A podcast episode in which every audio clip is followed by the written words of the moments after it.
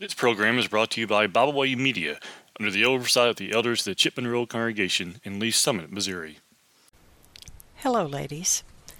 I thought it would be nice if, for a change, maybe we just took a look at some passages that show us how very important that we are to God. I know a lot of times we kind of think that life just goes on and we don't give a lot of thought to the idea about how much God truly loves us. And I think that if we would just spend some time thinking about that once in a while, it might really encourage us and build us up, help make us better servants in His kingdom. Genesis 2 4 through 8 says, These are the generations of the heavens and of the earth when they were created, in the day that the Lord God made the earth and the heavens. And every plant of the field before it was in the earth, and every herb of the field before it grew. For the Lord God had not caused it to rain upon the earth, and there was not a man to till the ground. But there went up a mist from earth, and watered the whole face of the ground. And the Lord God formed man of the dust of the ground, and breathed into his nostrils the breath of life. And man became a living soul. And the Lord God planted a garden eastward in Eden, and there he put the man whom he had formed. God made great preparation for man. He created an earth that would sustain and nurture him. He made everything that was needful for man, and he saw that it was all good. We can read this in the very first chapter of Genesis. God's final creation, his greatest yet, could now be created, man. In Genesis 1:26 we read, And God said, Let us make man in our image, after our likeness, and let them have dominion over the fish of the sea, and over the fowl of the air, and over the cattle, and over all the earth, and over every creeping thing that creepeth upon the earth.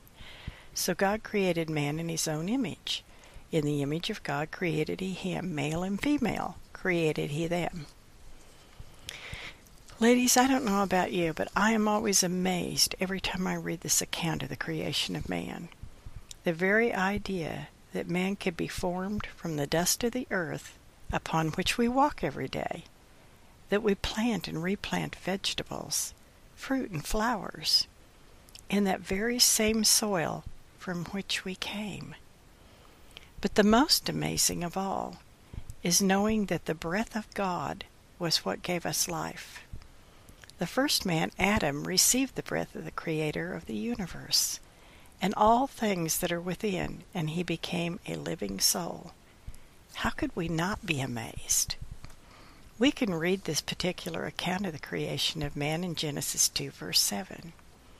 And the Lord God formed man of the dust of the ground, and breathed into his nostrils the breath of life, and man became a living soul. Matthew Henry in his commentary stated, Man is a little world consisting of heaven and earth, soul and body. We have an account of the origin of both, the soul and the body, and the putting of both together. We should seriously consider it and say, to our Creator's praise, We are fearfully and wonderfully made. Psalm 139:14. Elihu in the patriarchal age refers to this history when he says in Job 33:6, Behold, I am according to thy wish in God's stead. I also am formed out of the clay. And in verse 4 of Job 33 he says, The Spirit of God hath made me, and the breath of the Almighty hath given me life. So, yes, His breath is in me. It's in you. Job 32:8 states, But there is a spirit in man, and the inspiration of the Almighty giveth them understanding. Man longs to be with his Master, and his Maker longs for man to be with him. He created us in such a way that we could spend eternity with him through our obedience to his gospel. He gave us his inspired, God breathed word that we might learn of him and his will for us. Again, we must say, what an amazing, loving Creator we have. God not only prepared a place for man and provided a perfect environment for him, but he had a purpose for man.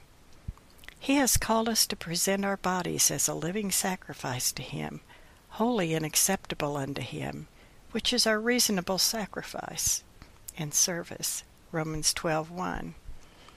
Knowing that our soul will live forever should provoke each of us to consider how we should live our lives, how we should take advantage of those spiritual blessings which our Father God has provided for us. It is a privilege and an honor for us to be a child of God. His blessings and benefits are bountiful. The psalmist tells us in Psalm 68:19, "Blessed be the Lord, who daily loadeth us with benefits, even the God of our salvation." Did you hear that? He daily loadeth us with benefits. You must confess that our Heavenly Father is generous, loving, and gracious. He gave His only begotten Son to die for our sins, that we might be able to live eternally with Him. What a merciful God we have. It is always my prayer that every individual would look into His holy Word and study diligently and learn of the salvation for their soul. We belong to Him. He has given His all, even His Son, Jesus Christ, that we might take advantage of those blessings. He breathed into man the breath of life, and He's left His inspired living word for each of us to act upon. Will you open it and learn of Him? Will you follow His will? His word is truth. John 8:32. Truth will set you free. Jesus stated, God's word is truth. John 17:17. 17. All we need to do is believe it and act upon it. Be obedient to it. And I thank you for listening. We thank you for listening today. We hope you enjoyed this program. You can find out more about Bible Way Media by visiting our website, biblewaymedia.org. You can find all of our podcasts on all major podcast platforms. As always, we thank you for listening.